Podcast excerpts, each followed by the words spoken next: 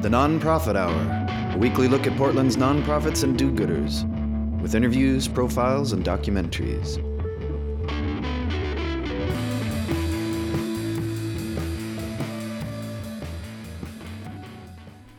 You're listening to the Nonprofit Hour on xray.fm.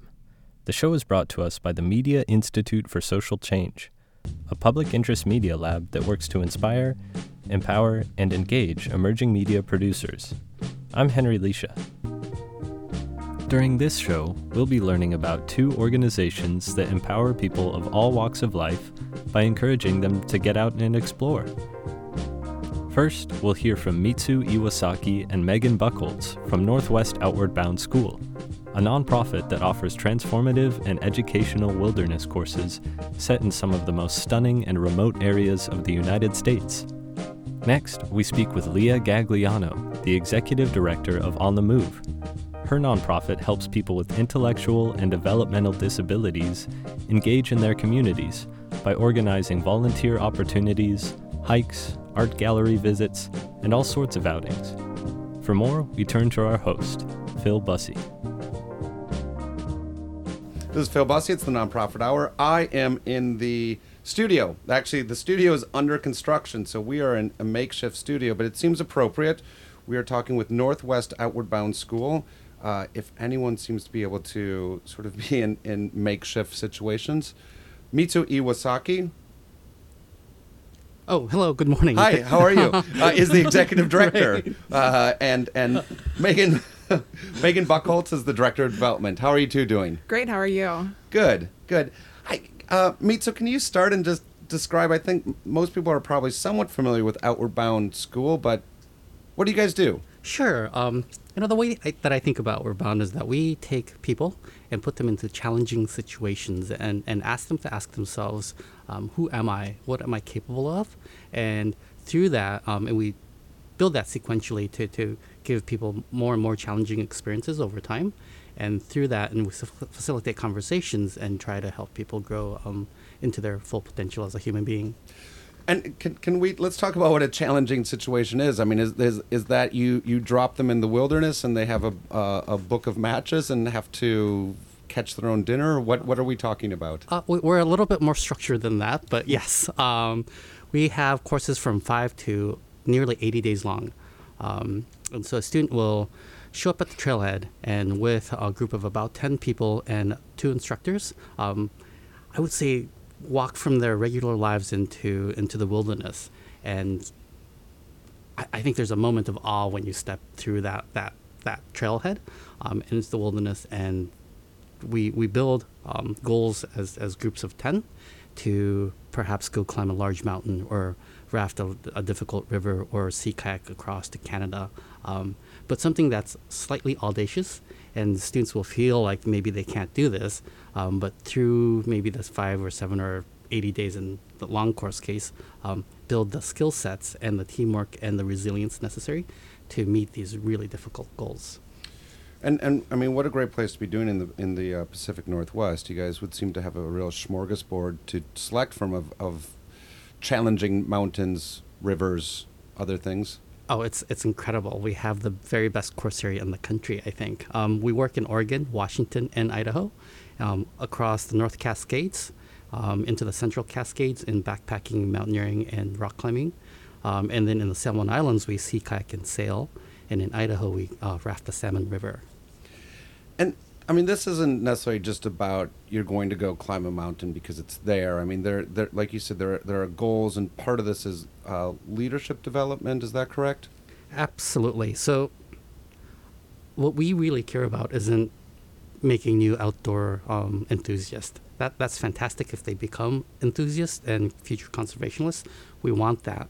But what's really important and what we measure is a person's self perspective about themselves. Um, can they, um, you know, reach their full potential as a human being? Understand that they can go further than they think they can. That they have um, a larger potential as a human being that they think they do. Um, we also are um, interested in knowing that students learn how to work with each other um, in these times of stress and challenge, that they know how to take care of each other. Um, if you can imagine being up on a, a big mountain, Mount Rainier perhaps, um, five days in with your group of 10, and large snowstorm comes in and the winds are blowing 80 miles an hour, we don't. We, we want people to, to recognize that they can take care of themselves and then look out and say, I've got nine other people out here with me. Um, how do I take care of them? Um, so that's what we actually do is, is build potential, um, understand that they're more capable, and then um, learn to be compassionate and to be active in taking care of each other too. And you know, I, and and I, I hesitate to use the word life skills because it sounds like something pulled out of a brochure or what a guidance counselor would use. But it does seem like those skills of being able to survive and be aware of uh, s- several other people around you when a snowstorm's blowing in on Mount Rainier are the same skills that you're going to need when uh, your, your your spouse is driving you nuts and, and you have a baby that's that's uh, uh, pooping in, in his diapers. I mean, those would be the same skills, right? Absolutely. Um, again, you know, the, the mountains for us and the rivers and the oceans are metaphors to what we do out there. And we want these students, um, young and old, to come home and say, well, I, I, I climbed Mount Rainier or I rafted the Salmon River um, across Blossom Bar on the Rogue um, and recognize that you know, if I can do that out there, um, I can finish my homework, or I can set a, a goal to get into an Ivy League school, or I can um, set a goal to finish high school. Um, all of these things um, are more important to us than to um, learn how to climb or boat. We're going to go to a music break in, in just a moment, but I want to just ask some, some questions that are, I don't know, on my mind at least. Do you guys eat bugs? Uh, Not you personally, Not- but not- is that part of the program ever? I, I, I, not purposefully. I'm sure some people have, but we, we don't recommend that. uh, any any uh, good stories that involve bears? I, I don't think we've had bear encounters here. Um, we did have a, a mountain lion encounter about a decade ago where a, a mountain lion was um, seen in a group um, walking through a group of 10. So that, that was fairly exciting. And and just before we go to our, our music, um, do you have a favorite nearby hike or adventure that, that you you often recommend for people in the Portland area? I think uh, just up the canal, um, Hood, Ca- The Columbia River Columbia Gorge. Riv- River Gorge. Um, Dog Mountain, is that the, what it's called? Um, that's a really great hike slash um, trail run. And very close to the city. Mitsu Iwasaki is the executive director for Northwest Outward Bound School uh, and is joining us in the studio. When we come back, we're going to talk to Megan Buchholz, who is the director of development. Um, Mitsu, how about a song recommendation, or, or Megan, a song recommendation? Um, as Mitsu said, when you're on an outward bound course, you're in a, you have a moment of awe where you kind of look at the world and see something special. Um, so we have Louis Armstrong's "What a Wonderful World." Excuse me, Louis Armstrong's "What a Wonderful World." Great choice.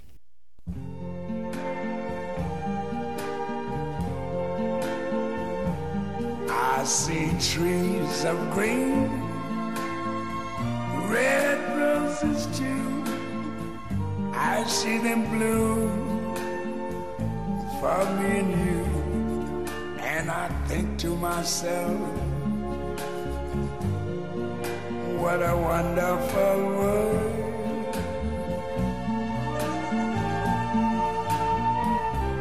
I see skies of blue clouds of white. The bright, blessed day, the dark, sacred night. And I think to myself, what a wonderful world.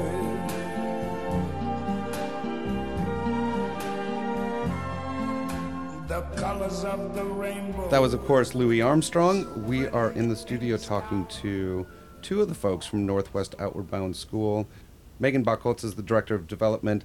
Uh, Megan, let's let's just start with you've bounced around some. You you grew up in Nebraska. Uh, you went to school in the Northwest at PLU, then Jerusalem, uh, which which is uh, an exciting place to go, and and uh, and then you came back to the Midwest in Minneapolis and worked for Habitat for Humanity.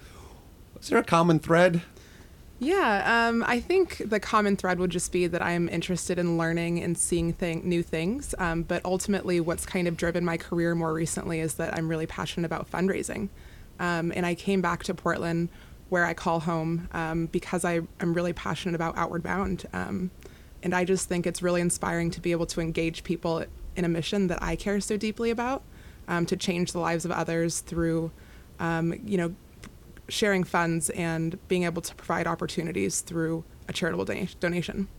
I, I mean, that's you're a director of development. One would hope you're, you're passionate about fundraising, but but not everybody is. I mean, Yeah. you often hear it from from nonprofits. It's like it's the necessary frustration that people have to go through, or it's it's. But t- tell me where where does that passion for fundraising come from? Yeah, it's a great question. Um, I think it's really challenging, and I think a lot of people don't like fundraising because they don't want to have to make an ask. It's really scary, um, and that challenge is something that I kind of find a thrill in. Um, kind Outward Bound is all about taking challenges, and that's what I really love about being part of this organization. Um, that I'm constantly pushed to challenge myself, and fundraising is that every single day. Um, but I think to really create change in a practical way, you need funds. Um, so that's kind of the way I see that I can make a difference. And and um, where are who are most of your donors? Are these alumni? Yeah, we have a lot of alumni donors um, kind of all over the world because Outward Bound's an international program. Um, but we've been operating here in the Northwest for the last 50 years. So we have a long legacy of alumni and former instructors. Um, and a lot of people have had their lives just completely changed by their Outward Bound experience. So they give back to our current programs in order to provide that opportunity for other um, youth.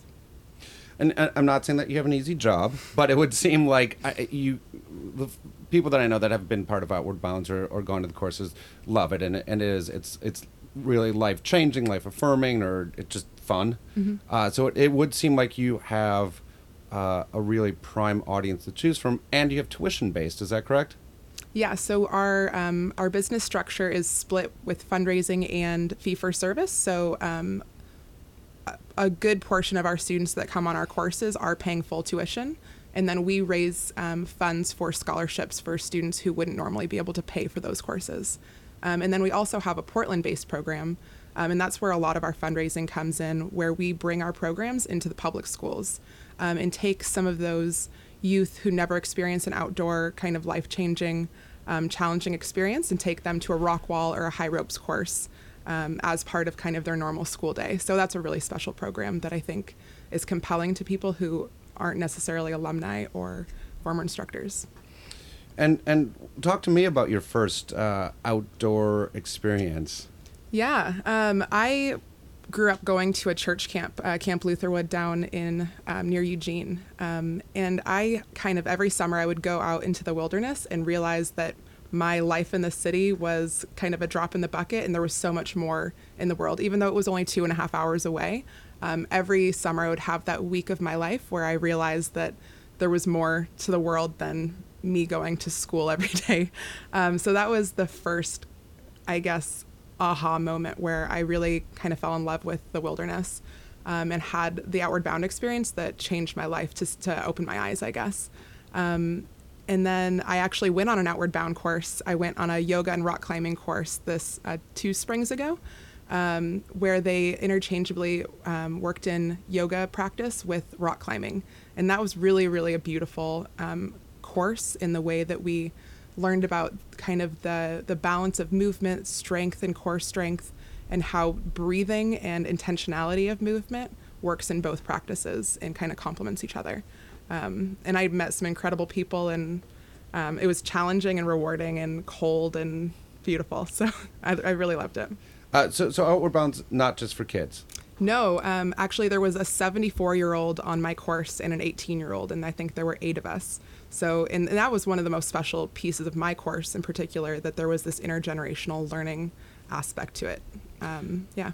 We're going to go to another song break in a second, but before we do that, and I know you've somewhat have just been giving uh, a sales pitch for for Outward Bounds, but how do you? What's the pitch that you give? Like the condensed version that you give to your to the alumni or to a pen, potential donor? Yeah, um, a lot of a lot of what we do is character building and giving kids the opportunity to realize that they're um, they're are, there's more inside of them than they realize, and they're capable of more than they realize. Um, and I think in order to create strong leaders for our future, um, and especially young people who grow up to be conservationists, um, and just have successful lives and have life skills, they need to have this moment where they kind of break out of their own shell and have um, kind of a coming of age experience. Um, and we provide those experiences in a way that kind of can't happen anywhere else. Um, and it's really life changing. Um, and I think in order to create young people who thrive, we have to provide these experiences. It's really too bad Donald Trump never went on Outward Bound. I mean, it really, you know, just we, we, we're talking about different types of leadership. Um, I, I certainly would have rather had Barack Obama in my, my group. Um, Megan Buchholz is the Director of Development for Northwest Outward Bound School. How about another song? Yeah, next we have Hopeless Wanderer by Mumford and Sons. It seems appropriate. Not not the hopelessness part. I mean, it seems like you guys would have like purposeful wanderer. Let's take a listen. This is the nonprofit hour. We are talking to Northwest Outward Bound School. Uh, Mitsu Iwasaki is the executive director. I want to talk to to you a little bit about your background. So you were born in Japan, but then moved to Seattle. Is that correct? Yes, I was born in Tokyo and moved to um, Seattle when I was six years old with my parents. Um, my my father's job brought him uh, from Japan to to Seattle. Do you remember Tokyo much? I uh, I don't remember Tokyo much from my childhood, but but I do get back every every year almost. Um, and I'm actually going back to Tokyo next week. I leave on Tuesday um, for four days in Tokyo, and then going skiing in Hokkaido for for two weeks after that. You know that that really surprised me is how strong the uh, ski and especially snowboard culture is in Japan. I, I recently saw one of the, the Warren Miller films, and boy, there's there's some good snowboarding there, huh? I, I I'm told that it's the best snow in the world. I've never skied out there, but I am um, excited to learn. What was your? I mean, so much of what you do now is obviously helping set up opportunities for for students and for adults to have uh, group and outdoor experiences. How did you first get pulled into uh, being out in the wilderness or or, or, or being being a nature enthusiast? Sure. I, I um I actually think it happened when I was 16 years old. I um went to Alaska to work on a fishing boat. Um, it sounds a little bit strange, but Outward Bound actually gave me the language to talk about it five years later. Um, so, got an airplane ticket from Seattle to Anchorage, and then Anchorage to Naknek or, or I'm sorry, um, slash King Salmon, and from there chartered a small plane to get to um, Chignik, which is essentially near the end of the Aleutian Islands, um, or end on the north side, so the end of the um, Alaska Peninsula, and when I got there, it was supposed to be picked up by someone, but but you know, I got dropped off on, by a bush plane at the end of a dirt runway, and no was no one was there to pick me up. um, but if you can imagine, 16 year old just flew out of Seattle that morning, um, dropped off on the end of a dirt runway, looking into the Pacific Ocean at the end of the Alaska Peninsula, and there was this moment of awe. And a moment of greatness um, that there's something out there that is just huge and incomprehensible. Um, so that, that I think that is the moment where, where I stepped through from you know my normal world into something that was more spectacular. Um, and then I spent the next three months working on a, a, fishing vessel with five people. Someone did pick you up eventually. Eventually, they did. eventually, hours later. Um, but you know that that really mimics an outward bound course, and that's why I came to outward bound. Um, well, your first question, that's how I got introduced to the outdoors. Um, that there's something greater, and there's something more inside myself, and and a desire and a wanderlust to go find it. Um, and then five years later, I started at Outward Bound and, and recognized, well, I was on an Outward Bound course. Um, not Outward Bound, but Outward Bound course essentially with a small group of people with, with a purpose, learning how to work with each other in um, really harsh conditions at times, um, and you know taking care of each other and, and leading and following and, and being good out there. And what what was the Outward Bound course that you were on? Your first one that you went on? I have never been on one. yes, I haven't been an instructor, however. Um, so I spent a decade um, instructing courses from um, everywhere across the, the West Coast, everywhere from down in Baja to Alaska, um, sea kayaking, sailing, mountaineering, and rock climbing courses. So when I say I haven't been on one, I've been on many courses. I've just has, haven't been a student yet. Part of Northwest Outward Bound School, part of Outward Bound uh, in general is is about uh, life skills and, and also about leadership style. Um, obviously, you are the leader of, of an organization. Can you describe your leadership style? I think, you know, I, I think I, am well, I, I know that I'm really grateful um, that we are a group of people that are highly um, capable. Um, when I look around the staff, everyone is is just incredible at the at the work that they do, and they're passionate and they're committed, and um, the the way that I think about this is that they, they don't actually really need me. Um, I'm just the, the the glue that holds everyone together, but um, at the end of the day, we, we have a direction that we're going. Everyone's committed. Um, everyone is both um, capable of doing this on their own, but also um, interested in collaborating um, with everyone else in the in the office. So, I think of my job um, is just to provide the resources and the opportunity for for um, all of the the team members or the directors and everyone that supports them to go do what they're doing. So um, I, I, don't know that I would call that a leadership style, but just more of a philosophy. Um, Megan, is he being modest?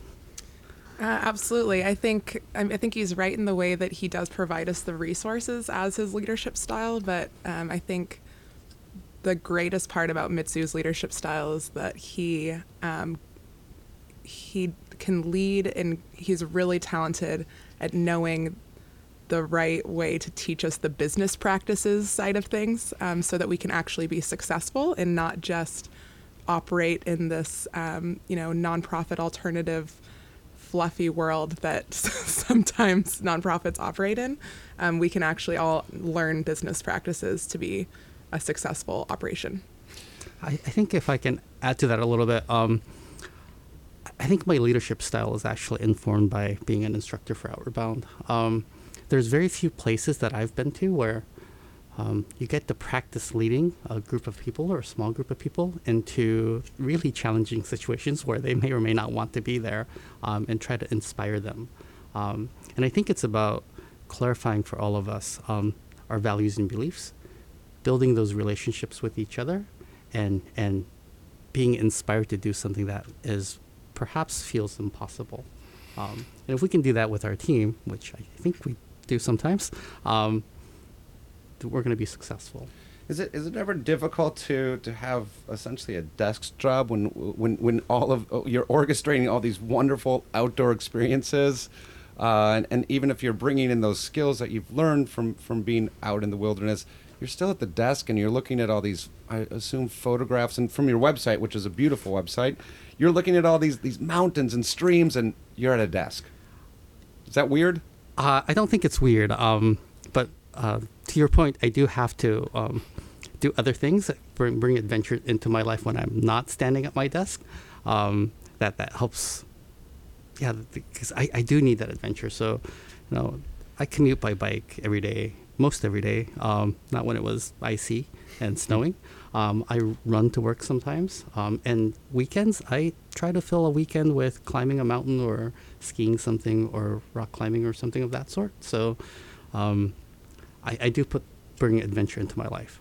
Um, with that desk job, I think it's critical because if I'm not standing there or someone else isn't standing there at the desk, um, these courses don't go out. Then you know, the, knowing that there's 1,500 students this year that will go out and experience this um, because Megan and I are standing at our desks, I, I think it makes it easily worthwhile. Mitsu Iwasaki is the executive director for Northwest Outward Bound School, and Megan Buchholz is the director of development. Uh, thank you guys both for joining us today. Um, just how, how do people find out about courses if they want to get involved, and then a song to take us out? Yeah, you can find all the information you need about courses and upcoming events that we have at www.nwobs.org. And then our last song is Wide Open Spaces by the Dixie Chicks. Fantastic. This show is made possible with generous support from Chinook Book, whose mobile app rewards your sustainable lifestyle choices with sweet savings at hundreds of neighborhood businesses near you. Use it for tonight's dinner or your next adventure. Download the app free at chinookbook.com. Who doesn't know what I'm talking about? who's never left home, who's never struck out to find a dream and a life of their own. A place in the clouds, a foundation of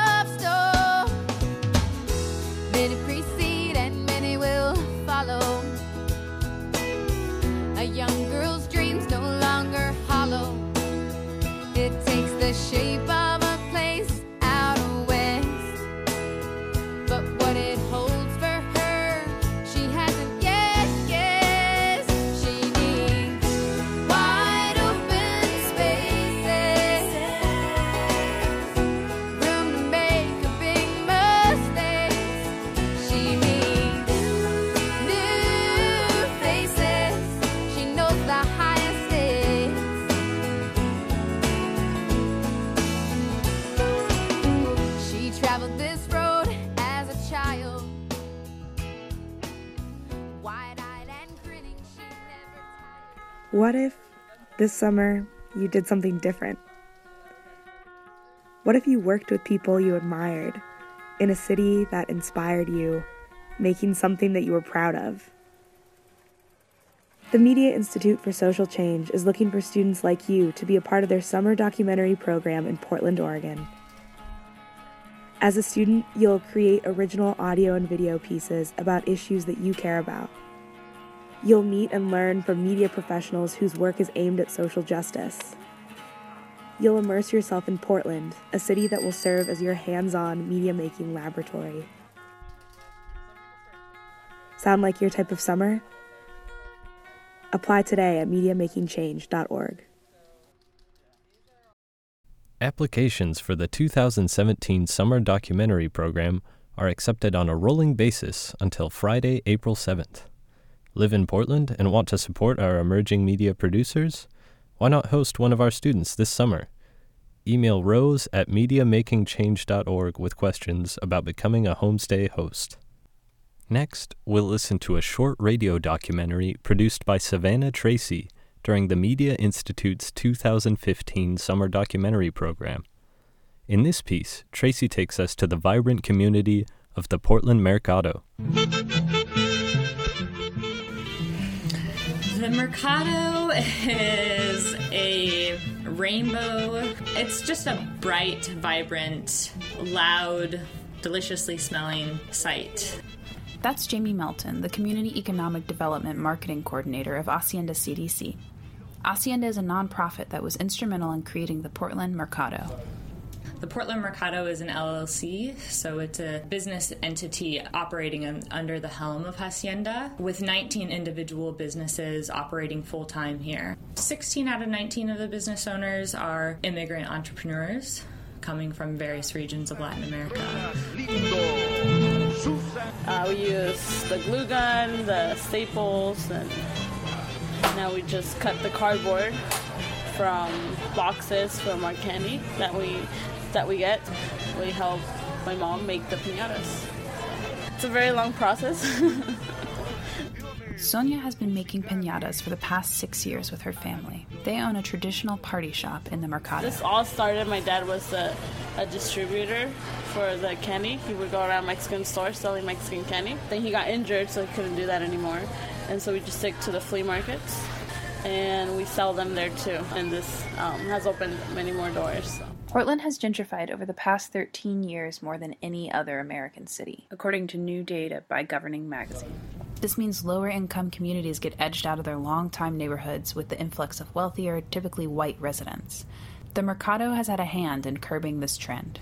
Hacienda is known for developing affordable housing complexes. We're seeing people of color and communities that are underserved being priced out. This whole idea first started when we had a group of residents living in our units uh, seeking ways to increase their income. And so we decided to set them up based on a skill that they had, and that was making tamales. And they started off selling in farmers markets and gained a lot of success doing that. But with that came the demand to have more selling opportunities. And so we thought about this idea of the Mercado where we could have a place that would offer these opportunities. Um, so I think for sure that we're one small piece of the puzzle that can help curb displacement a little bit. This is a place where you come and you get filled up on diversity and culture and delicious food. It's also an opportunity for us all to come together and support small business development and uh, transformation of neighborhoods without displacing people. For X Ray FM's Nonprofit Hour, I'm Savannah Tracy. This is Phil Bussey. It's the Nonprofit Hour on X Ray FM. We are joined by Leah Gagliano, who is the founder, director. I am the current executive director. Um, our founder is Molly Mayo. Uh, she started the organization in 2007, and in 2015, uh, which was just recently transitioned out of the organization. Um, so I'm just the first executive director after our founder.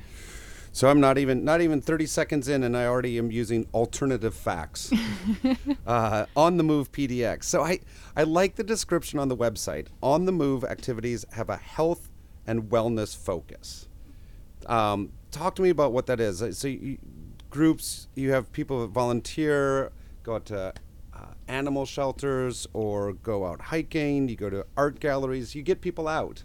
Yes, exactly. Um, we really try to provide the framework for the supports that we're offering to uh, folks with intellectual and developmental disabilities. And so we use environmental sustainability, health and wellness, and obviously things that are meaningful to people as the framework for the supports that we're providing.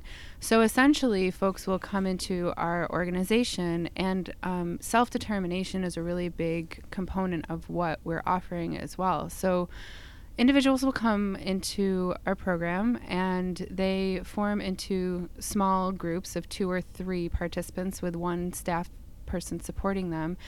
And in the morning, they plan their day together. Um, so each person brings to the table something that they're interested in and what they want to do so that they're determining what they do with their day. They're not coming in and being told this is where you're going to go or this is what you're going to do. Um, our staff help facilitate that uh, kind of figuring out um, a group consensus of where to go. And during that facilitation process, the staff helped to provide um, activities that could um, really benefit the individual in both healthy, meaningful ways, and um, also that are aligned with a sustainable mission that we have. Um, so we we try to offer some opportunities, but really we we want it to be participant led and directed. Yeah, and, and it seems like it's pretty open, but again, your part of your description is that you avoid the mall and fast food. well, that was something that was um, really instilled by our founder, Molly Mayo. She really um, she really taught all of us actually that there's better ways to go about fitting into mainstream culture.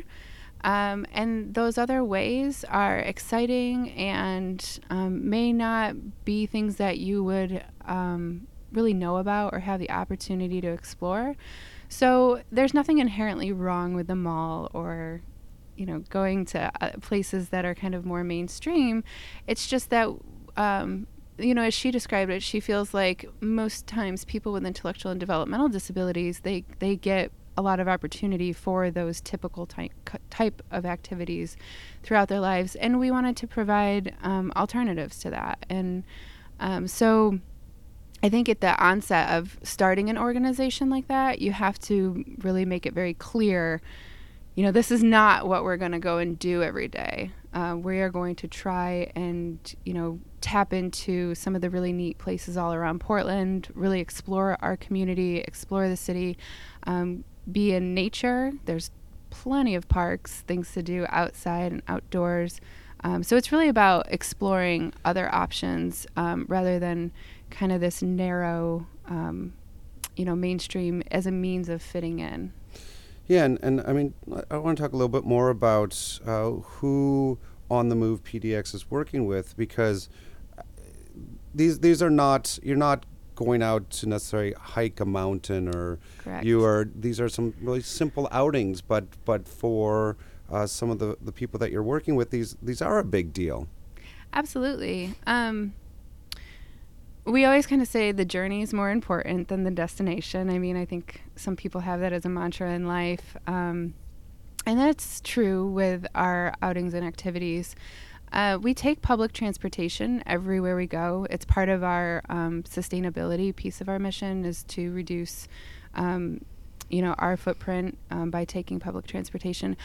But in that also, I mean, going out in the bus is a huge component of community int- inclusion and integration. Learning a lot about the different characteristics of people how to how to have exchanges and interactions that are safe. Um, and then the destinations that we um, get to again it's really participant driven.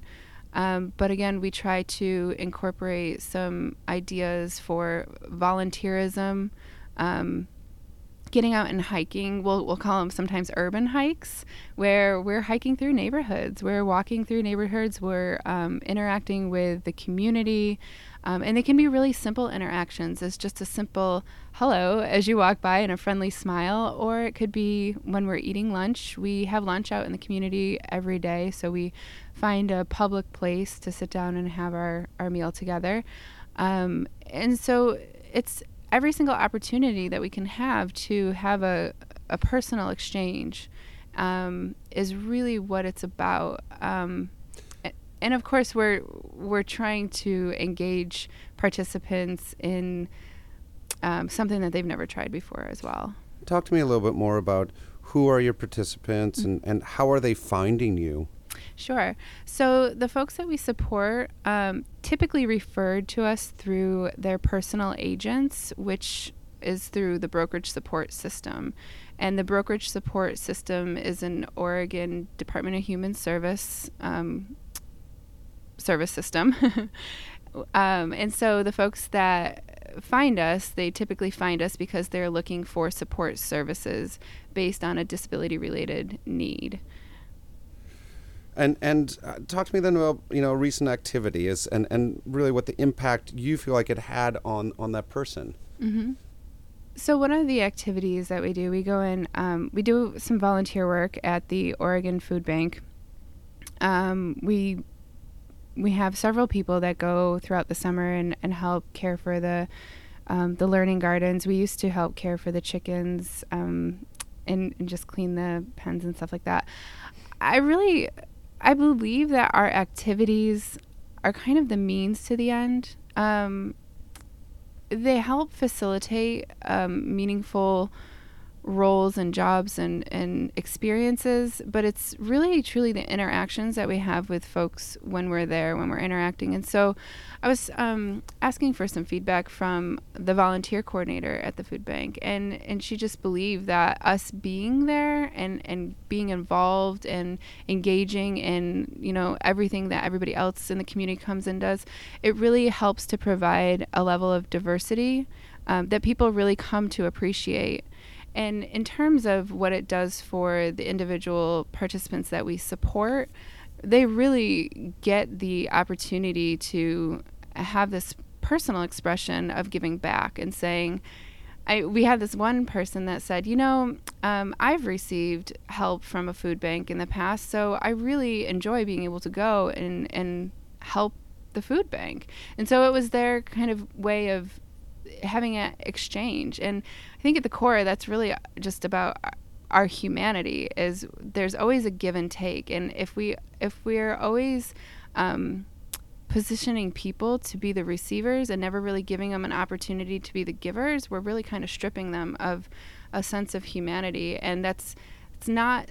Um, it's not actually what people want. And I think that's kind of the model of services that we've um, historically provided folks with disabilities is, um, you know, make sure they're, make sure people are taken care of, make sure, you know, they have everything they need. And um, that's great. And that, uh, that's absolutely a must. Like health and safety is number one in our program, but people really need the opportunity to express their gifts and their talents and their unique contributions to the community. And so I really believe like the activities that we do help promote those those gifts and, and unique talents. Yeah, I think that that sense of productivity is, is Exactly. both ins- essential and inspiring uh, for people.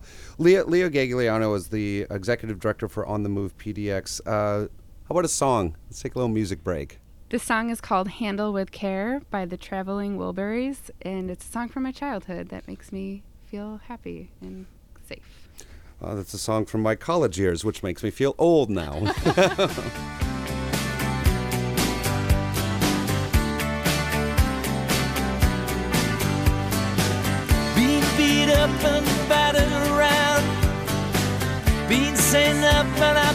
shut down. You're the best thing that I've ever found. Handle me with care. Reputations changeable. Situations. This is the Nonprofit Hour on X Ray FM. We are talking with Leah Gagliano, who is executive director for On the Move. Let's talk a little bit about uh, just wrapping up our conversation. Where does your funding come from? Well, that's a good question that we get asked often. Um, so, a majority of our funding for the actual support services that we provide come from contracts through um, the Oregon um, Department of Human Services. And so we rely um, a lot on the Medicaid services, and um, a, a smaller percentage come from grants and individual fundraising efforts. Um, Yeah, it, I mean, it would seem like it's a, it's a difficult. You are serving a population that that is uh, not necessarily will not be paying for the services directly. Correct. Um, but it would also seem like it is. It's obviously very important work that you're doing, so it, it would seem to be attractive uh, to to some grants as well. Yes. So we, our primary programs are community inclusion, and just recently we started um, a supported employment program. And both of those programs are pretty much um, supported through the state and federal funded dollars. Um, the challenge sometimes is that you know rates we don't we are not in control of the rates or what we can um, you know bill for services and um, what we're finding difficult is that a lot of the rates that we are functioning under are from, um, you know, almost 10 years ago, um, cost of living. And so it's still a little bit of a challenge, um, even within the, um, the government system of um, receiving funding through that, that stream.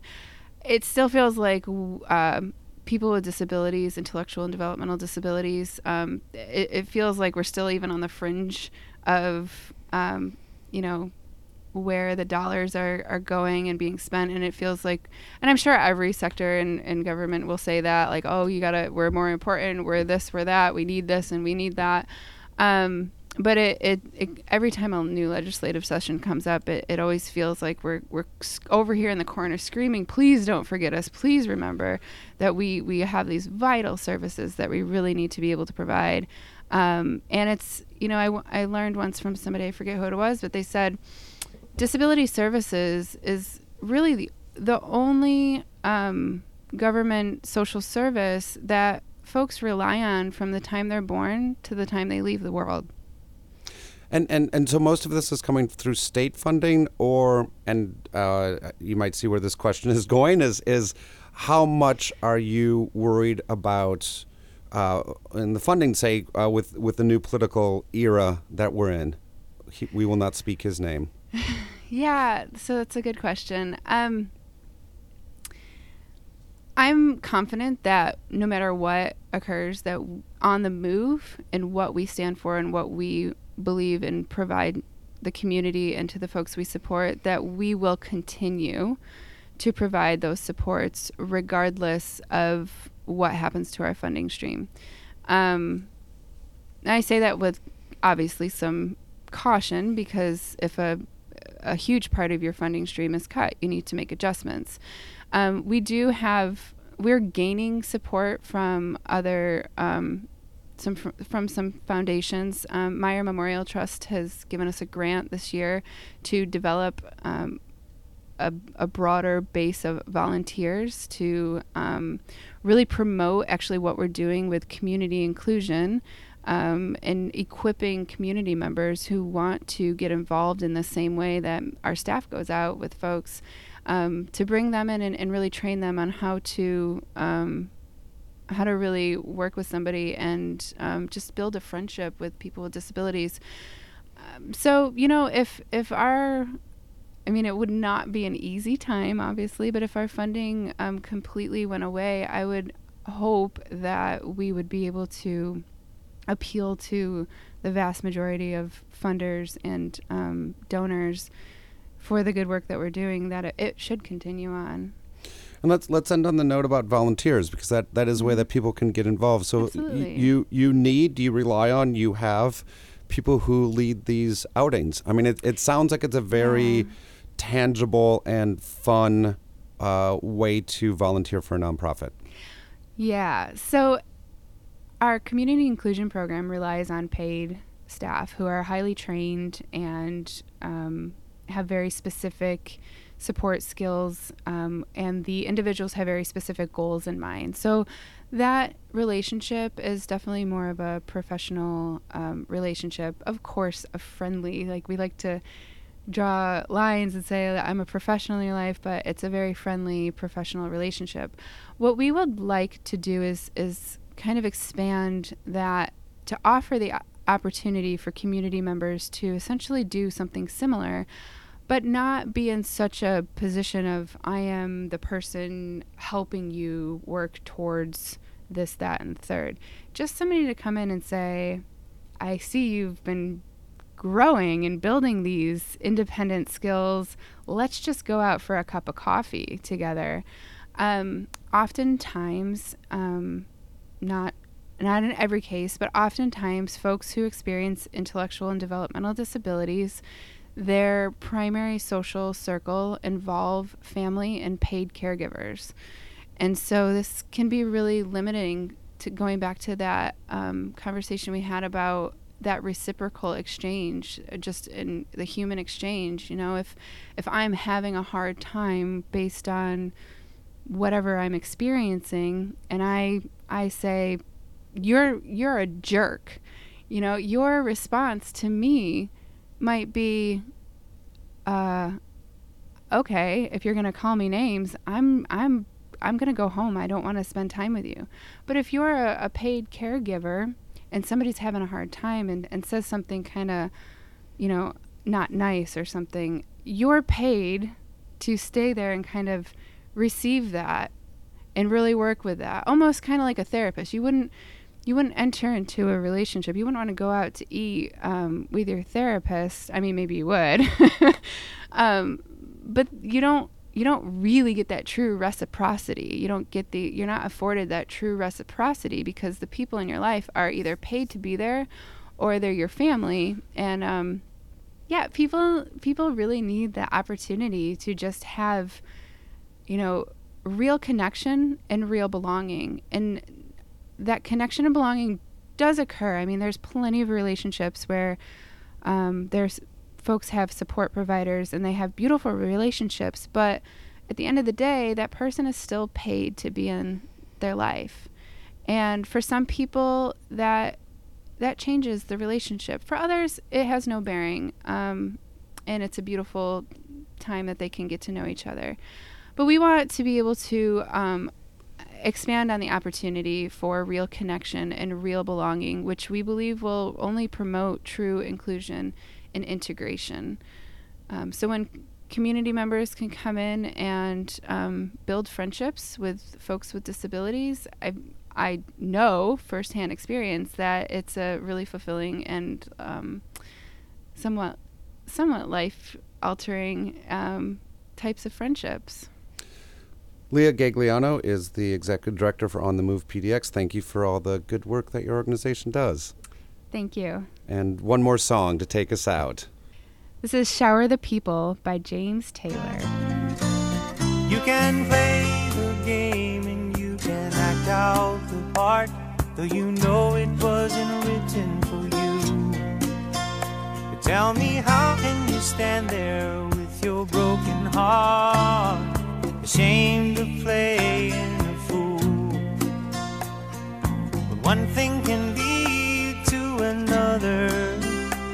doesn't take any sacrifice. Oh, father and mother, sister and brother, if it feels nice, don't think twice. Just shower the people you love with love. Show them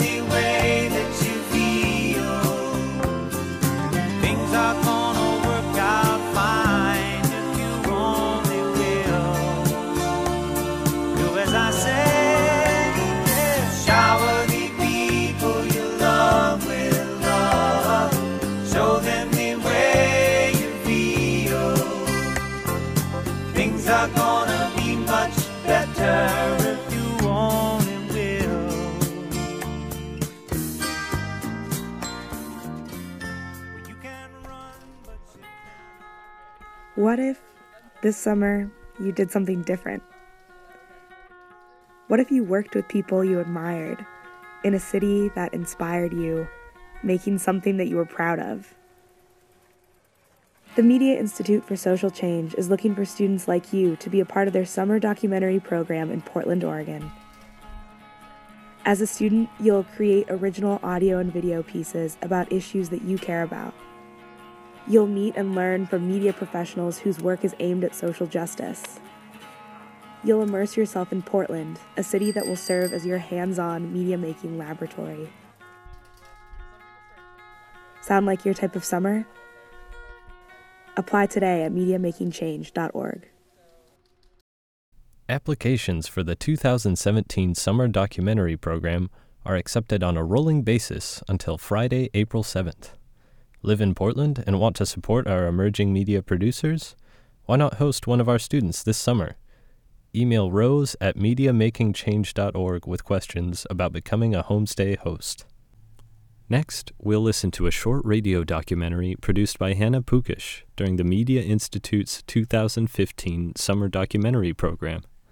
In this piece, Pukish shows us how My Voice music is empowering youth through song. We were founded to serve very high needs youth, youth that were incarcerated, youth that were in 24 hour mental health facilities where the basic needs are provided in, in this rehabilitation. They've got proper medication assessment and delivery, and they've got food, and they've got shelter, and they have a safe place. But what is missing in a lot of those facilities is engaging normal programs for kids to be a part of. And kids need opportunity to be kids and not therapy subjects. That's Ian Mouser, founder of My Voice Music, and similar to a much more laid back version of Jack Black from School of Rock. He started My Voice Music in 2008, and since then he has been working with his staff to give the underserved kids of Portland a chance to create songs with just a few musical tools. We found this philosophy of music that is songwriting first. And, and as we write a song, there's a place for everyone. And you can begin to experience music immediately.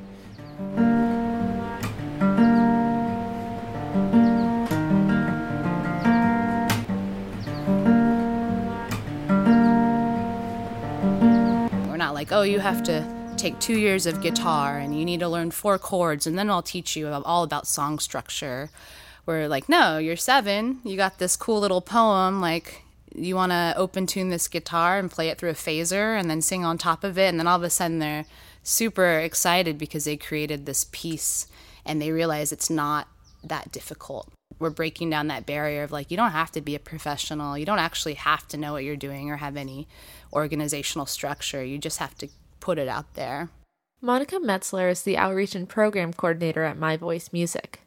She believes that the therapeutic aspects of music are what truly help inspire and heal the kids that she meets and works with every day.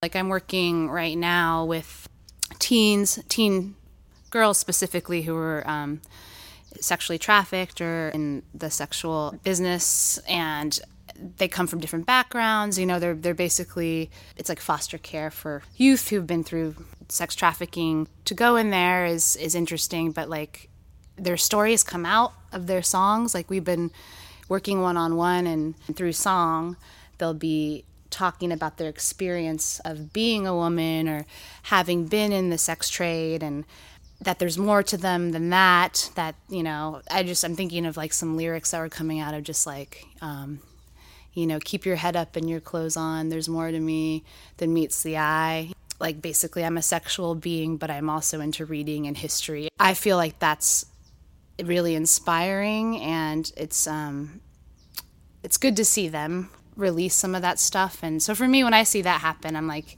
whether or not they're showing emotion about it or they're appreciative of it in the moment like i think it's very therapeutic for them.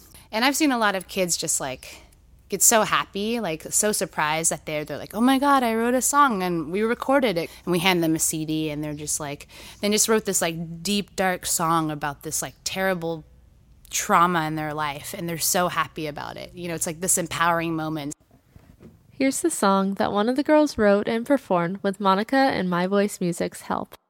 I love adultery among other things reading, cooking, baking, history. So, pussy and sex aren't my only qualities. Sorry, there's more to me. I'm interesting. Let's be clear.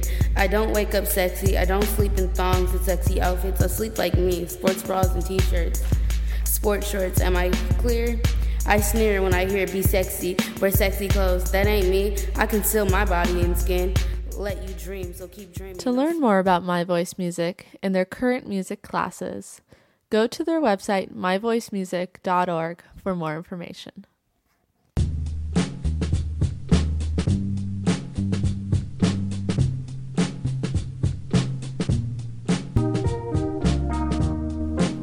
That's all for this week's Nonprofit Hour. We'd like to thank our guests, Mitsu Iwasaki and Megan Buchholz of Northwest Outward Bound School, as well as Leah Gagliano, the Executive Director of On the Move. This show was made possible with the support of BusinessWorks, specializing in small business accounting needs of all kinds, from payroll to day to day bookkeeping and beyond. If your organization or business is interested in underwriting our radio show, please email phil at mediamakingchange.org. The Nonprofit Hour is a production of the Media Institute for Social Change and KXRY Radio, xray.fm. Our host is Phil Bussey, and our producer and editor is Henry Leisha. You can follow us on Facebook or via our Twitter handle at Nonprofit Hour. Archives of past shows can be found on our SoundCloud page.